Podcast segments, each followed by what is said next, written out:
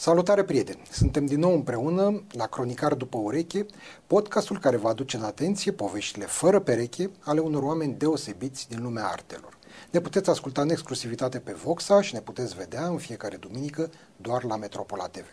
Invitata mea de astăzi este Ioana Ciocan, curator independent, director general al Pavilionului de Artă București Art Safari, fost vicepreședinte al Uniunii Artiștilor Plastici, lector universitar și comisar al României pentru Bienala de Artă de la Veneția. Mulțumesc, Ioana, că ai venit și m-am oprit unde trebuie cu enumerarea sau mai erau comitete și comiții? Mai erau niște comitete și comiții uh, de care să știi că sunt mândră. Într-adevăr consumă ceva timp și energie, uh, dar fără ele nu se poate. Adică vrei să spun că ai și activitate în toate aceste zone. Mă rog, cel puțin în cele unde am spus eu știu sigur că uh, ai activitate. Îți propun să începem cu Art Safari, care este poate cea mai vizibilă dintre activitățile în care ești implicată și care este, cred că deja acum știe toată lumea, cea mai mare manifestare muzeală din România și poate nu doar din România, din această parte a Europei.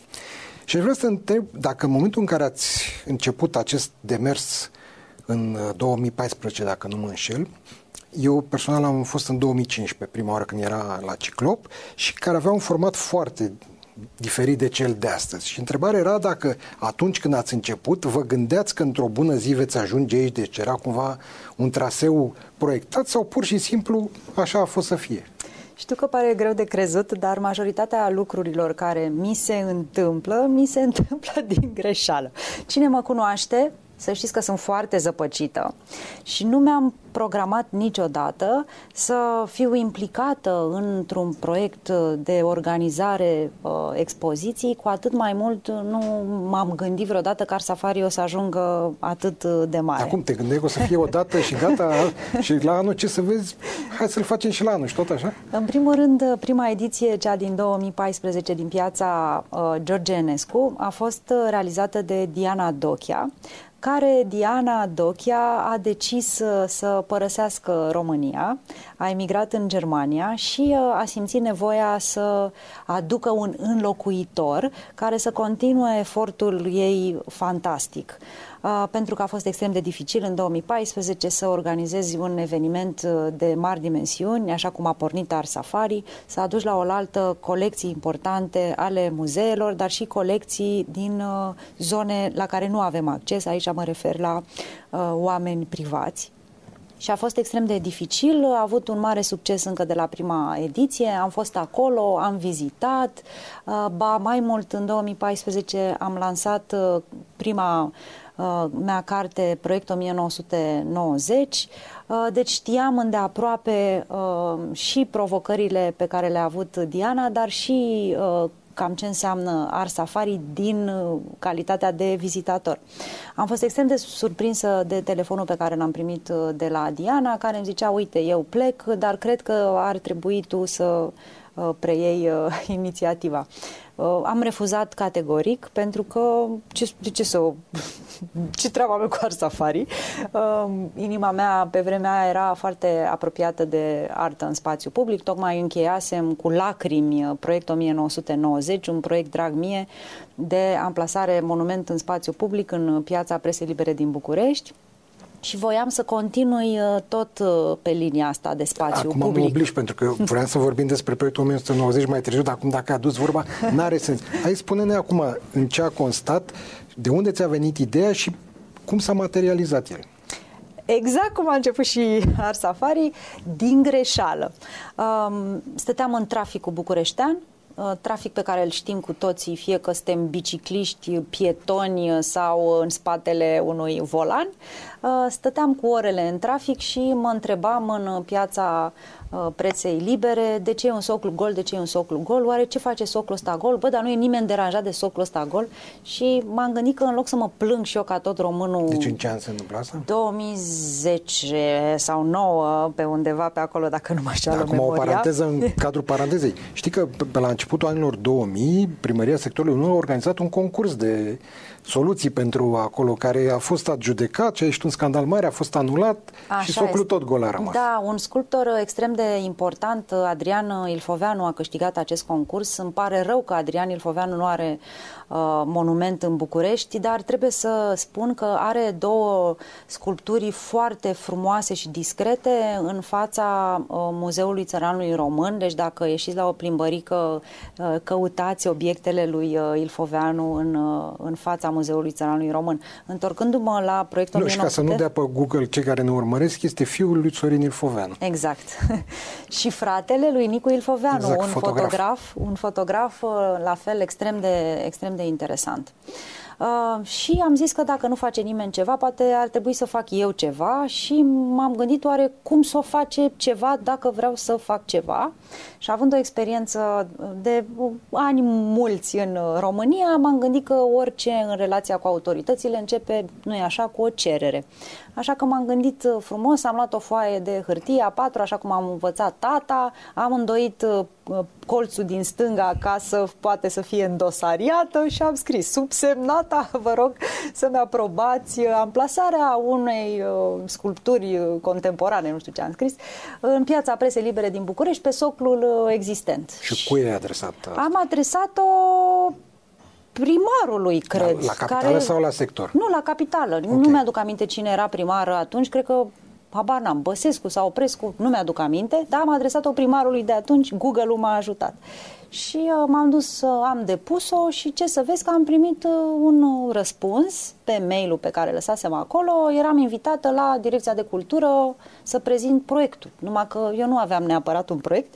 M-am gândit că ar fi nevoie și de un proiect în urma acestei cereri. aveam doar această idee că trebuie făcut ceva cu acel uh, soclu. Și uh, evident că a urmat uh, chiar un proiect pe care l-am realizat cu ajutorul a peste 20 de artiști. A durat patru ani de zile uh, și la intervale regulate, care depindeau foarte mult de ce bani reușeam să facem rost, dar și de ceea ce zicea publicul, lucrările rămâneau pe soclul acela mai mult sau mai puțin. Cel mai mult a rămas handgun Bani pentru ce? Pentru producția efectivă, bănesc, nu? Bani pentru producție. Bineînțeles că lucrările au fost uh, produse special pentru și socul. Erau monumentale, adică da, nu pe... erau niște chestii așa micuțe. Exact, exact. Vorbim de 6-10 metri înălțime, deci e vorba de mulți metri cubi de polistiren, uh, foarte multă manoperă, e foarte complicat să îl sui la înălțime, să-l ancorezi, să nu cadă, bate vântul, se pot întâmpla fel de fel de lucruri, deci a devenit dintr-o dintr-o supărare, de fapt, de ce nu face cineva ceva, un proiect la care a contribuit um, o bună parte din comunitatea artistică de sculptori uh, din România, dar și din străinătate, pentru că am avut uh, și un artist uh, din Mexic, Antonio Vega Macotela, care de altfel a fost prezent și în selecția documentei, deci un artist cu un portofoliu foarte impresionant.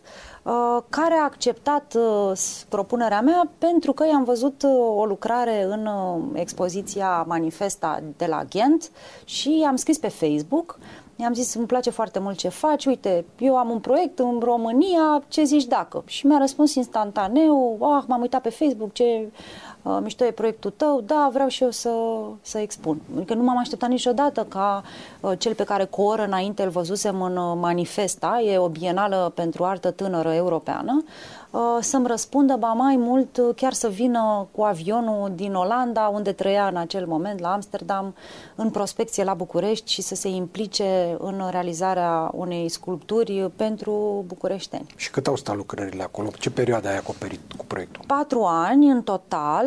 Cel mai mult a stat uh, Handgun al lui Bogdan Rața și cel mai puțin, cred că lucrarea lui Antonio Vega Macotela, cred că o săptămână. Și acum ce s-a întâmplat cu lucrările? E o întrebare foarte bună, Radu, să știi că tot mă gândesc la ele din când în când. Uh, vizibilitatea cea mai mare internațională de care a beneficiat proiectul 1990 a fost uh, Transformation, 25 de ani uh, de sculptură românească, o expoziție la Muzeul Beldenanze din Haga, unde le-am dus pe aproape toate. Zic aproape toate, unele nu mai există, au fost pur și simplu distruse de către noi. Hală, era un, un spațiu? E un muzeu privat de sculptură. E un muzeu de foarte mari dimensiuni care poate să găzduiască sculptură monumentală. L-am expus uh, și afară, dar și uh, înăuntru. Lucrarea lui Mihai Zgondoi a fost înăuntru în Beldenanze, lucrarea lui Costin Ioniță și a lui Judith Balco, uh, cele două au fost afară și una dintre lucrări a lui Ștefan Radu Crețu a fost chiar achiziționată de olandezi și se află acum în spațiu public în proximitatea orașului Haga. Foarte interesant. Uh, în București nu avem atâtea lucrări moderne, monumentale de aer liber, dar asta este altă discuție. Hai să ne întoarcem. Am închis paranteza și paranteza.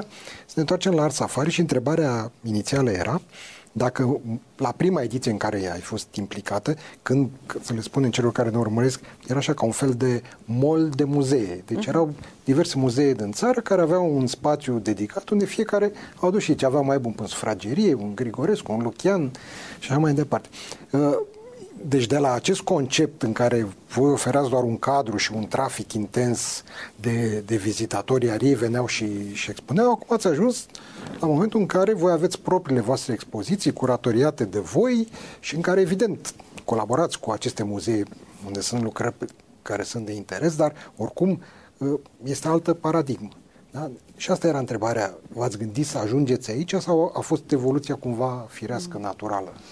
În momentul în care, într-un final, am acceptat uh, provocarea uh, Dianei uh, și am preluat Art Safari în 2014, în octombrie, am știut că mi-ar plăcea să mm, creez aici în România ceea ce nu există.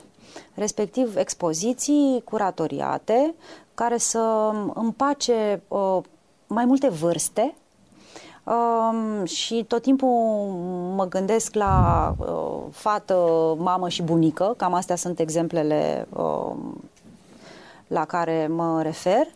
Um, și am considerat că pot să fac o tranziție ușoară uh, de la ce a pornit Diana, respectiv de la un târg de artă care are și expoziții uh, Uh, curatoriate uh, la doar expoziții curatoriate, luându-mi la revedere de la Târgu de Artă în 2017.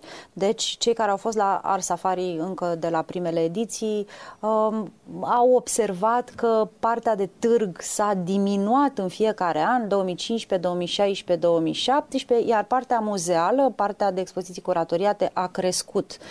Um, și um, în 2017, așa cum ziceam, a fost ultimul an când am avut această componentă de târg, în 2018 având doar expoziții uh, curatoriate. Uh, am trecut prin mai multe schimbări uh, pentru că o altă latură importantă a Art Safari uh, s-a îndeplinit într-un final uh, aproape la 10 ani de la deschidere, respectiv împrumuturi muzeale din din afara țării și aici trebuie să zic că pentru ediția cu numărul 10 am reușit să semnăm un parteneriat cu Victoria în Albert, un parteneriat istoric, unul dintre cele mai importante uh, muzee din lume, uh, care a construit special pentru noi o expoziție. A fost un subtil omagiu adus lui Nicolae Grigorescu, uh, pentru că cei de la Victoria în Albert l-au adus în România pe Constable, un mare peisagist englez, așa cum și Grigorescu a fost un mare peisagist român, dar nu doar pe Constable, ci și uh, colecția lui impresionantă de uh, gravuri, dar și de picturi, Turner, Gainsborough, uh, Rembrandt, uh, Dürer uh, și așa de mai departe. care a fost anul trecut cea de-a doua. Exact. Deja știu unde, unde vrei să, să mă aduci. Um, tot așa, s-a întâmplat fără voia noastră. În primul rând, marile expoziții importante țin uh, o perioadă lungă de timp, pentru că e un efort uh, extrem de mare um, pe care îl depun membrii echipei pentru a realiza aceste mari expoziții. Și uh, cel Hai mai important... Azi cu paranteze. Hai să deschidem o paranteză. Povestește-ne ce înseamnă să aduci o astfel de expoziție internațională, să o aduci în România. Ca așa, la prima vedere, pare ceva foarte simplu. Ok, se aduc tablourile, se iau de acolo, se expun aici, stau o săptămână, o lună, trei luni. Da, nu e așa simplu. Nu este așa simplu, nu, deloc. Uh, chiar este foarte complicat. Pentru că fiecare lucrare e însoțită de foarte multe acte uh, care acte îi dau voie să călătorească, îi zic că sunt într-o stare de sănătate bună să călătorească, starea de conservare, bineînțeles. Câteodată sunt însoțiți chiar de niște gardieni, de niște custozi care au grijă de lucrări, de când părăsesc pereții muzeului, care le împrumută până în momentul în care sunt atârnate uh, pe pereții Ar Safari. E un proces foarte lung și foarte complicat. Noi acum uh, suntem deja Uh, în, avansați în a semna contractele pentru 2026, noi fiind în 2023 ianuarie. Uh, procesele astea durează ani de zile. Uh, procesul cu Victoria în Albert l-am început în 2017, foarte timid. După aia a început pandemia, lucrurile au devenit un pic mai complicate, dar primele mail-uri au fost date în 2017 Dar cum de i-ați făcut să vorbească subiect. cu voi? Că... Mă că se uitau și la, la expeditor acolo când primeau mail-urile. În general, dragă Radu, mail-urile noastre, și când zic noastre, mă refer la zona asta a Europa, a Europei, rămân necitite și nedeschise. Uh, câteodată se întâmplă să-ți răspundă cineva la un mail, dacă ești foarte norocos, poate că ți acceptă și o întâlnire. Uh, e foarte dificil pentru că în Europa Sistemele muzeale sunt uh, foarte vechi, de sute de ani, 400 de ani. În România sunt un pic mai noi.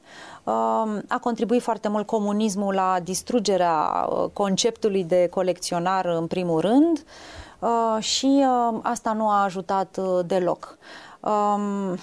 Cred da, că Art Safari a schimbat asta odată cu expoziția cu de la Victoria în Albert. În urmă cu 30-40 de ani, a lua o expo- lucrări dintr-o expoziție și a le duce să le expui în altă parte, în altă țară, în alt corp de lume, era probabil excepția.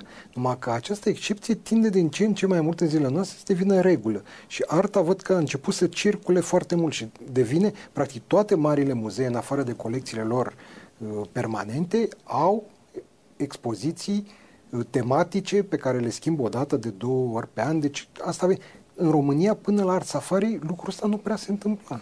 Deci voi ați umplut cumva și golul ăsta. Da, ne-am gândit foarte tare la publicul nostru. Pentru noi cel mai important uh, lucru e publicul. Cine vede aceste expoziții?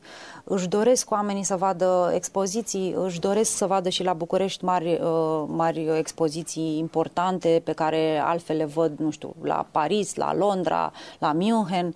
Uh, și dacă da, cum putem noi să facem asta și mai ales cum să Uh, încercăm să promovăm și arta românească, pentru că pe lângă expozițiile pe care le aducem din străinătate și uite, anul ăsta avem uh, multe, nu o să le număr anul pe toate. câte ediții o să aibă? Anul, Tot două? Anul ăsta avem trei ediții. Așa, era normal. Da, uh, și um, uh, pe lângă expozițiile importante din străinătate, o componentă extrem de relevantă pentru Ars Safari este recuperarea patrimoniului românesc. Uh, am uh, Anul ăsta îl recuperăm pe Sion, la începutul anului. Pe urmă, la mijloc, avem o mare expoziție dedicată lui Artachino.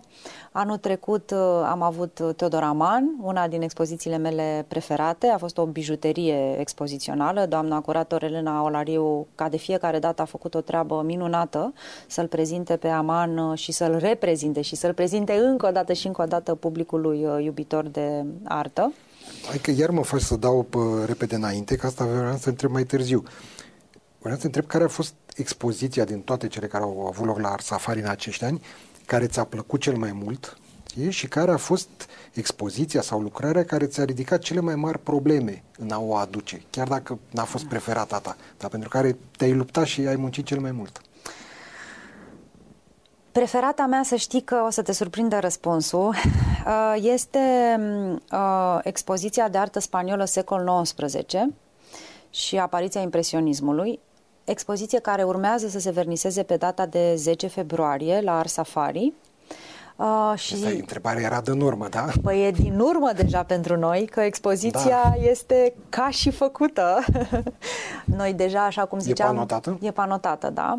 Așa cum ziceam, uh, deja ne gândim la celelalte, tot anul 2023 este complet, uh, o să anunțăm și expozițiile din sezoanele următoare la da, 1 da, martie. Dacă în 2022 ați avut două ediții, în 2023 trei ediții, în 2024 o să fie patru ediții, adică 12 luni? Mm, care e rețeta cea mai bună, de fapt, întreb. Noi testăm acum uh, care ar fi cea mai bună rețetă, în primul rând uh, financiar, și care este cea mai bună rețetă și în raport cu expozițiile pe care vrem să le facem.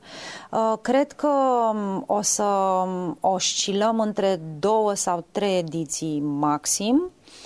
Mai degrabă aș face două ediții anual uh, ca să pot da ocazia uh, iubitorilor de artă din toată România să vină la Art Safari și să vadă expozițiile. Uh, e nevoie și de un timp de rocadă, trebuie să schimbăm expozițiile și minim 6-8 săptămâni trebuie să avem între expozițiile noastre, pentru că toate beneficiază de o scenografie specială și Probabil două sau trei, așa cum ziceam, pentru 2024. Deci acum terminăm răspunsul cu expoziția, cu spaniolii. Ce, la ce să ne așteptăm super frumos acolo? În primul rând, Radu, lucrările sunt o frumusețe extraordinară. Mi-amintește foarte mult de lucrările pe care le-am văzut la Aman.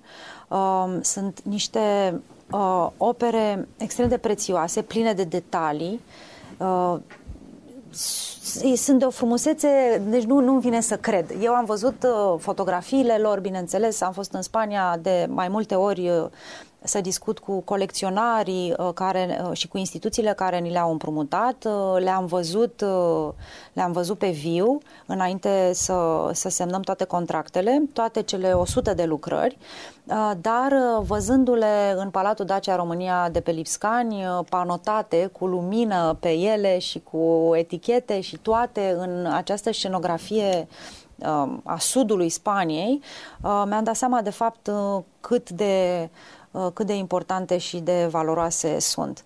Ana, ce costuri presupune să aduci o astfel de expoziție? Deci în afară de costurile logistice care sunt foarte importante, transport, asigurare și mai departe, voi plătiți deținătorilor ca să vă dea lucrările să le expuneți? Uh, câteodată da, câteodată nu, depinde foarte mult de fiecare operă în sine uh, și uh, de starea de conservare a lor. Lucrările din Spania au venit de la niște colecționari extrem de importanți care au dorit să le restaureze înainte de Uh, de ajungerea lor în România ca să fie prezentate publicului uh, într-o formă excelentă, uh, iar conservatorii noștri, cărora vreau să le mulțumesc pentru tot efortul pe care îl depun, au fost extrem de surprinși de cât de, de starea de conservare a lucrărilor. Sunt lucrări de secol XIX, așa cum ziceam, dar sunt într-o stare excelentă. Cineva le-a iubit și a avut grijă de ele din secolul XIX până acum. Uh, și uh, întorcându-mă la universul uh, pe care îl prezintă, trecem printr-un orientalism spaniol care nouă ne este foarte cunoscut, trecem și printr-o zonă religioasă, o zonă a fiestelor, petrecerile spaniole care sunt afară, dar și în case și la meserii. Avem două lucrări pe care vreau să le punctez și uh, cred că vor fi primele pe care ți le voi arăta când ajungi în Art Safari. Avem un, uh, un uh, cizmar și un uh, frizer. Uh, cu toată atmosfera, gălăgia din spate, ei care vorbesc peste oameni, în spate sunt niște păsări uh, care tocmai aterizează pe o frunză, jos e un copil care varsă o cană. Sunt lucrări mari? Uh, sunt lucrări foarte mici, Aha. dar care au un univers fantastic. Știi, bunica care îl ceartă pe la mic, deci e o întreagă desfășurare de viață, de fapt, de ce se întâmplă la frizerul ăla care trebuie să fie atent și la copil și la nevastă sa, să vorbească și cu clientul, în spate a venit și brutarul cu niște pâine. Uh, e foarte, e foarte Și interesant. ca să închidem paranteza asta, uh, întrebarea sună așa un pic uh, profan, dar în principiu, într-un astfel de schimb, cine are mai mult de câștigat? Cel care expune sau cel care trimite lucrarea? Pentru că uh-huh. fost la urma urmei, e adevărat. Voi vă faceți treaba, organizați expoziția, aveți vizitatori încasați bani, dar pe de altă parte și furnizorul, ca să spun așa, lucrarea lui este expusă și crește cota, este, are mai multă vizibilitate. Deci Cum stau lucrurile? Categoric este un beneficiu pentru ambele părți, pentru publicul nostru în primul rând, dar și pentru colecționari. Lucrările capătă un pedigree Uh, în funcție de unde au fost expuse. Uh, colecționarii să știi că ne cer de ani buni uh, etichete de călătorie. Sunt niște etichete micuțe care se lipesc pe spatele șasiului, pe spatele lucrării, care etichetă zice această lucrare a fost expusă la Safari cu numărul 10 în perioada D până în perioada D. Primul colecționari cred că ne le-au cerut în 2018 și au început câțiva colecționari, iar acum toți colecționarii ne cer etichete de Cer de călătorie. capătă prestigiu, notorietate, ediții istoric, este firesc ca deja să devină un asset pentru pentru, pentru aceste lucrări. Da, și m-am bucurat să văd în descrierea unor lucrări care au ajuns uh, post uh, Art Safari pe piața publică, menționat în fișa, uh, expozi- în fișa lucrării această expoziție a particip- această lucrare a participat la, nu știu, la MNR, în expoziția nu știu care 965 și la Art Safari în 2020. Mi s-a părut foarte interesant să o văd, să văd această informație atașată de fișa lucrării. Și noi ne-am bucurat foarte tare că am putut să adăugăm uh, ceva în plus în viața lucrărilor, pentru că lucrările trăiesc cu adevărat dacă ele sunt văzute. Sunt făcute de artiști pentru a fi văzute uh, și cu cât uh, mai mulți oameni le văd, cu atât ele trăiesc mai mult. De aceea le fac artiștii, să circule și să fie văzute de cât mai mulți oameni. Și care a fost lucrarea sau expoziția în ansamblu care ți-a dat cea mai multă bătaie de cap?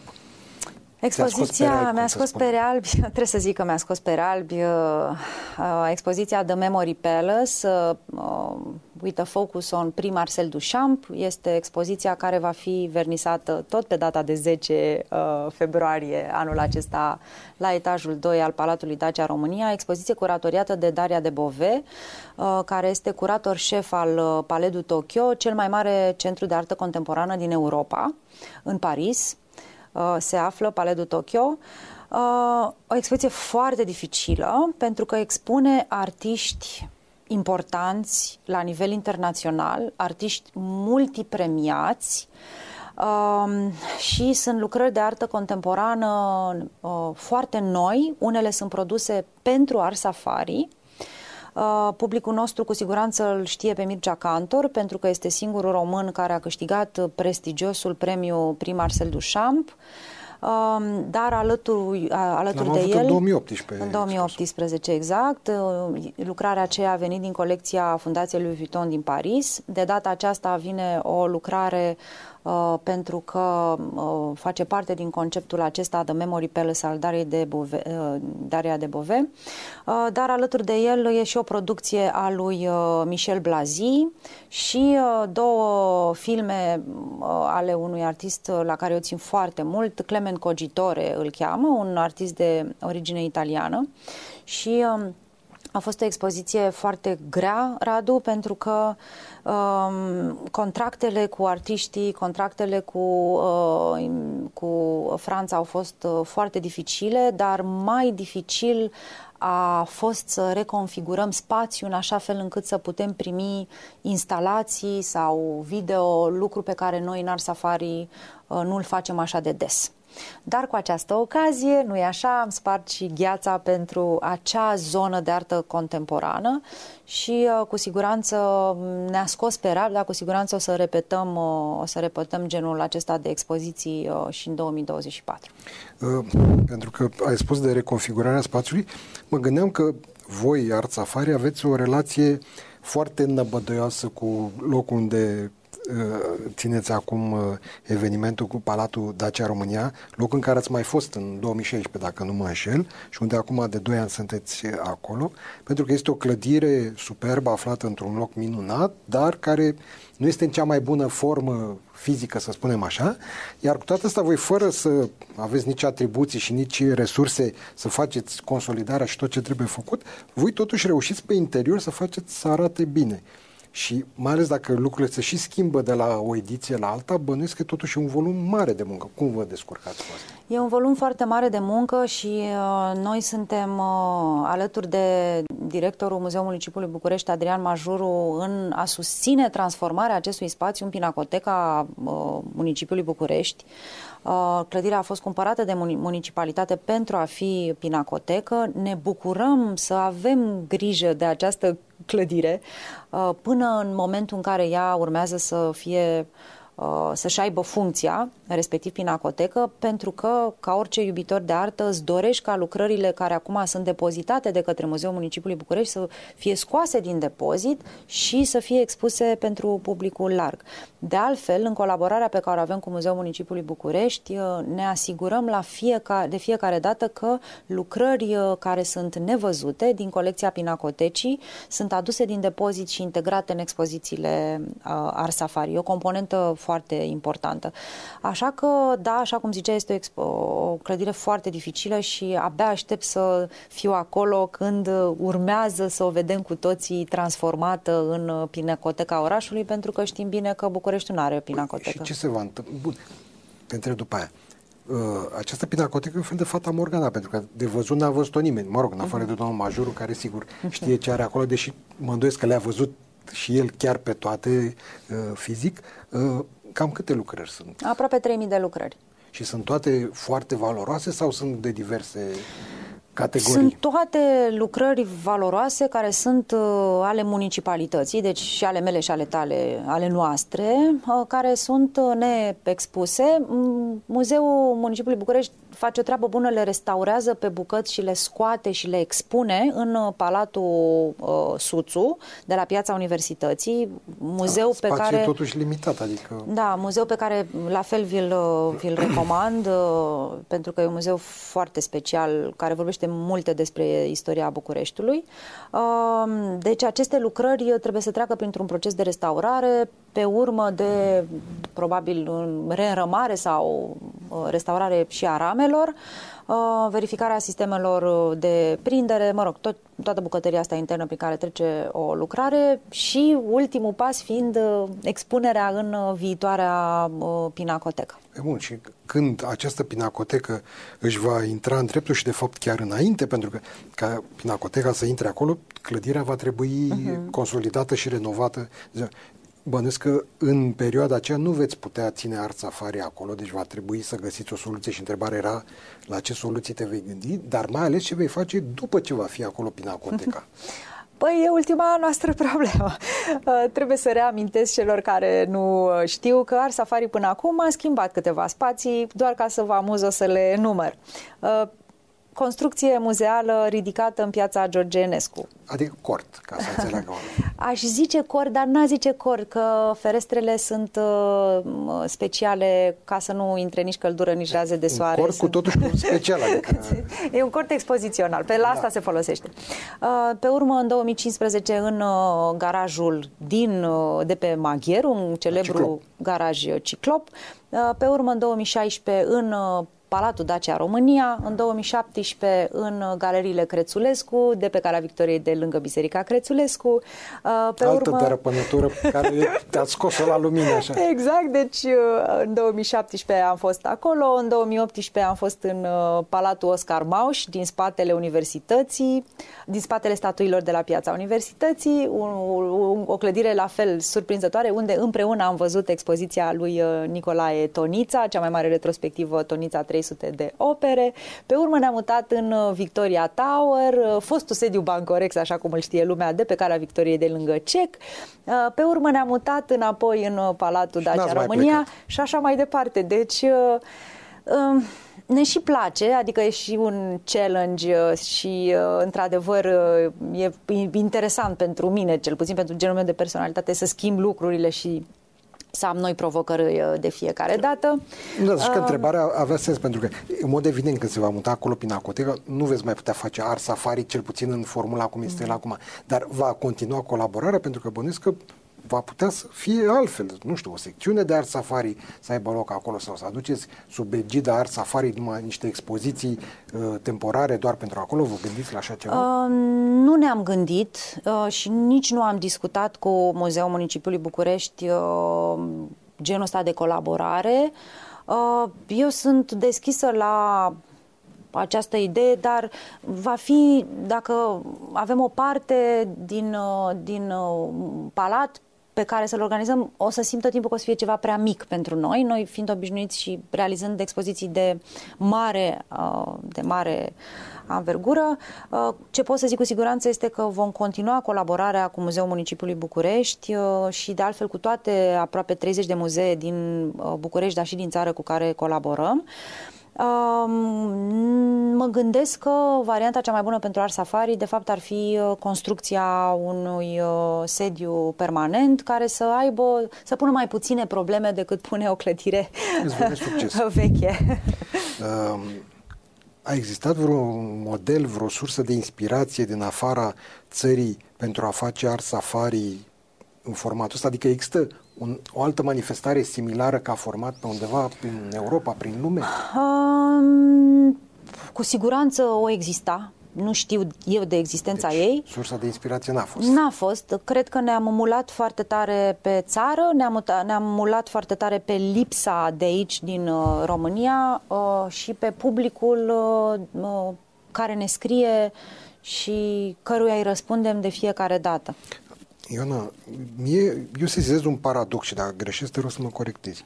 Suntem o țară, sau hai să nu generalizăm, să ne referim la București, un oraș cu muzee de artă care stau mai tot timpul anului goale, sau în orice caz nu este un foarte mare interes și care, o dată pe an, dacă nu mă înșir sau de două ori, nu știu, o dată pe an, când e acea celebră noapte a muzeelor, este un exod, năvălește publicul și eu nu mi explic acest fenomen pentru că mi-e greu să cred că prețul biletului care în România, în București, biletul la muzeu are un preț modic spre deosebire de alte părți din lumea asta. Deci eu nu cred că acel preț este obstacolul care împiedică pe oameni și când au o dată pe an gratuit uh, să meargă la muzeu, atunci năvălesc cu toții. Care ar fi explicația? Păi eu cred că ei vin la noaptea muzeelor uh, să se întâlnească cu prietenii, să mai vorbească ceva. Au fost la cine și după aia se duc la muzeu. E un pretext uh, la nivel Pentru european socializare? noaptea muzeelor. Da, am uh, avut norocul să particip la noaptea muzeelor în Copenhaga,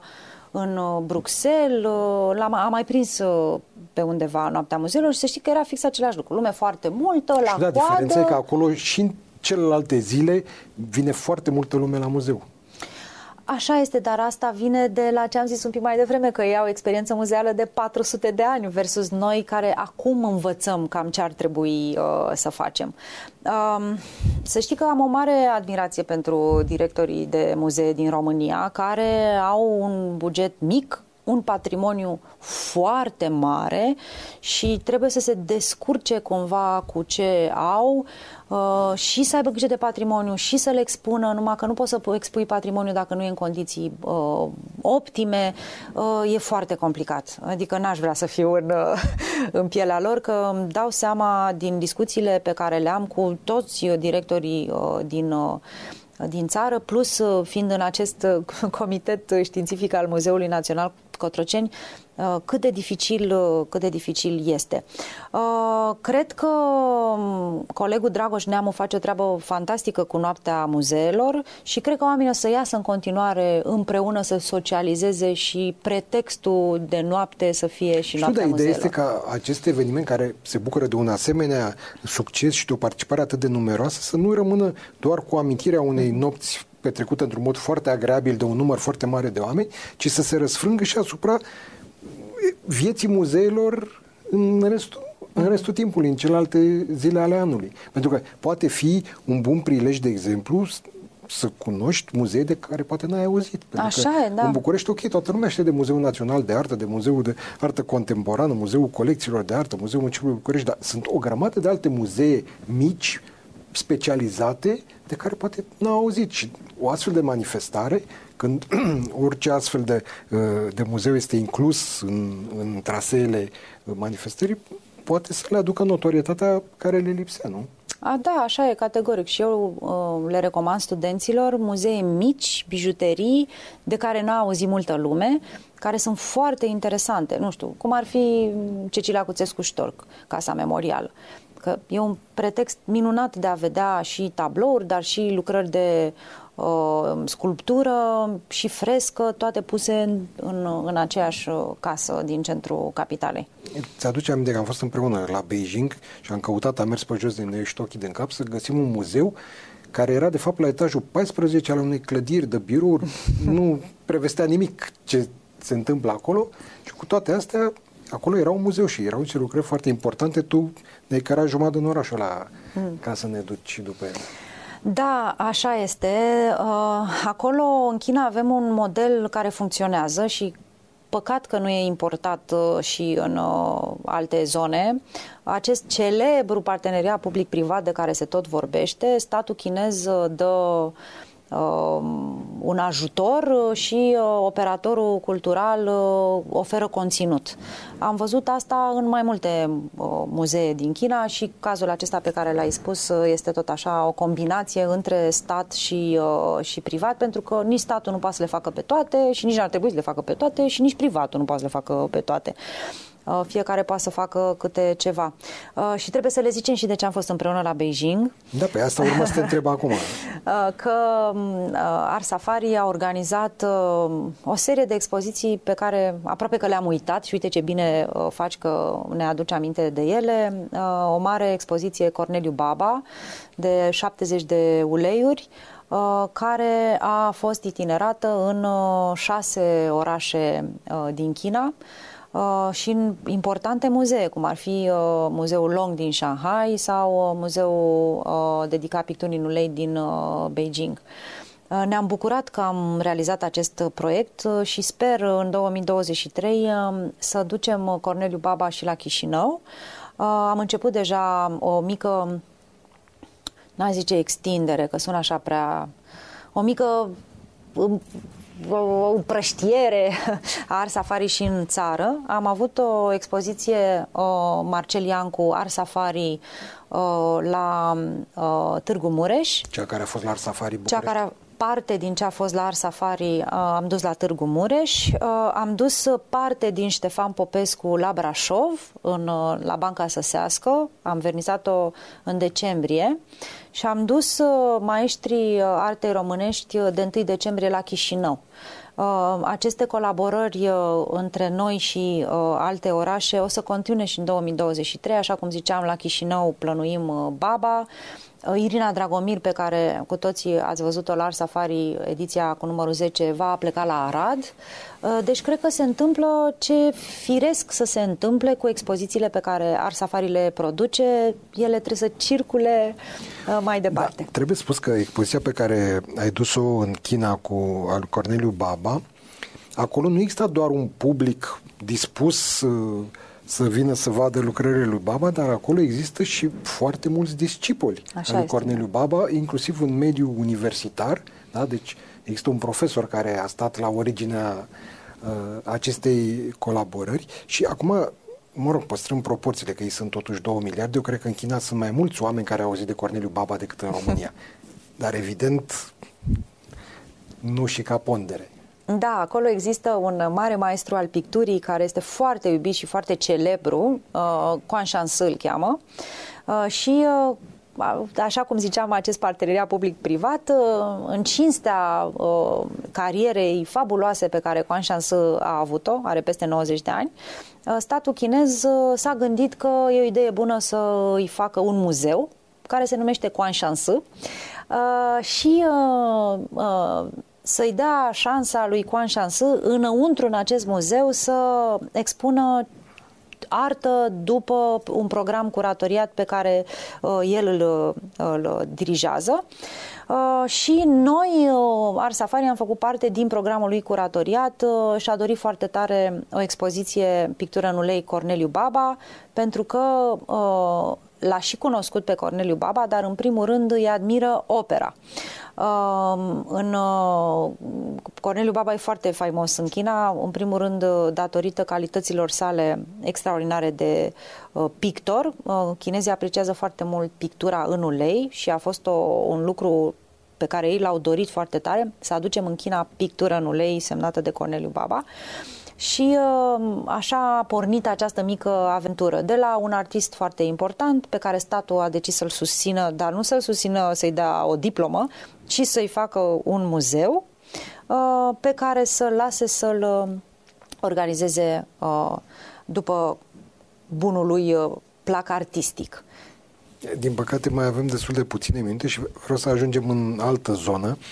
Și vreau să te întreb că știu că ești preocupată de, de acest lucru despre cum evoluează cotele artiștilor și, mă rog, asta este o discuție probabil care ne arumple chiar mai multe ediții uh, ale emisiunii, dar totuși să folosim acest caz concret, Corneliu Baba, da, care este un artist deosebit de valoros, recunoscut și în țară și peste hotare, care iată are deschidere către o piață imensă, cum, cum este China, are totuși o cotă modestă în raport cu un Adrian Ghenie, să spunem, care a explodat.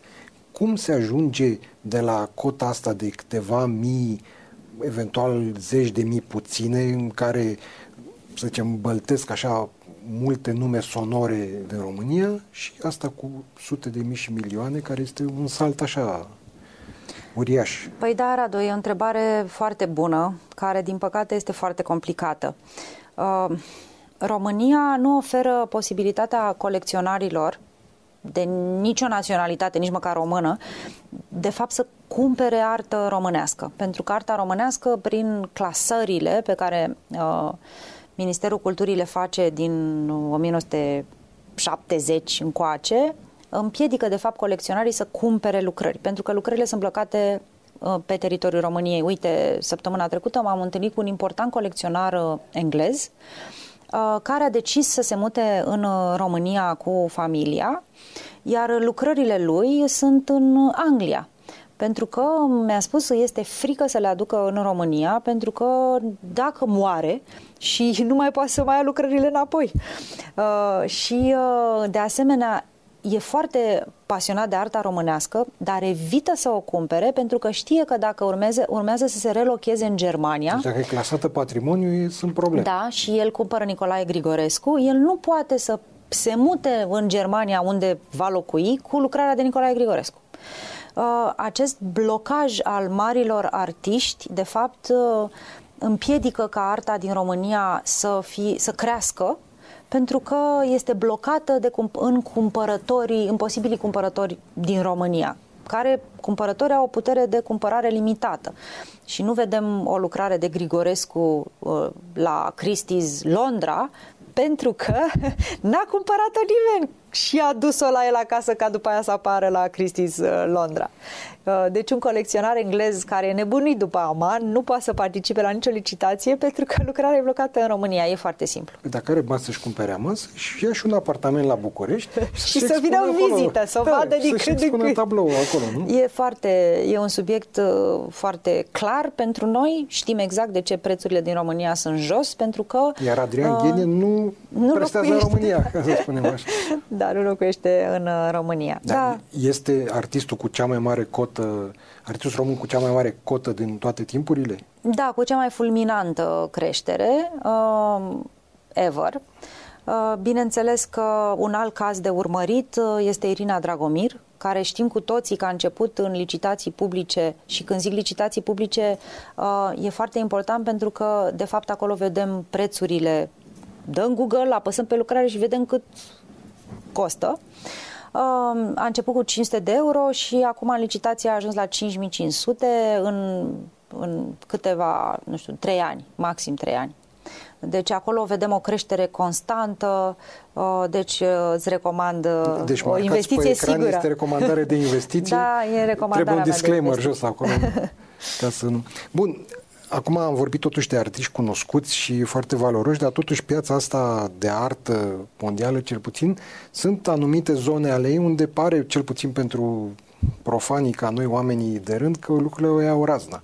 Și aș da exemplu super cunoscut, bănesc că nu nimeni care să nu fie auzit de celebra banană lipită cu scoci care s-a vândut, nu știu, cu 120.000 de dolari, după care a venit un alt artist care a revendicat ideea și a cerut și mai mulți bani Uh,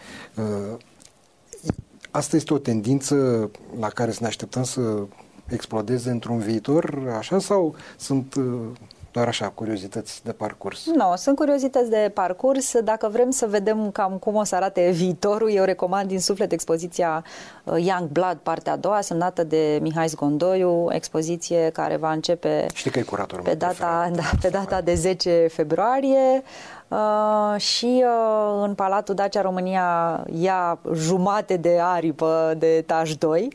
Uh, o să se bată cumva arta contemporană internațională cu arta contemporană românească. Le avem pe ambele în Art Safari.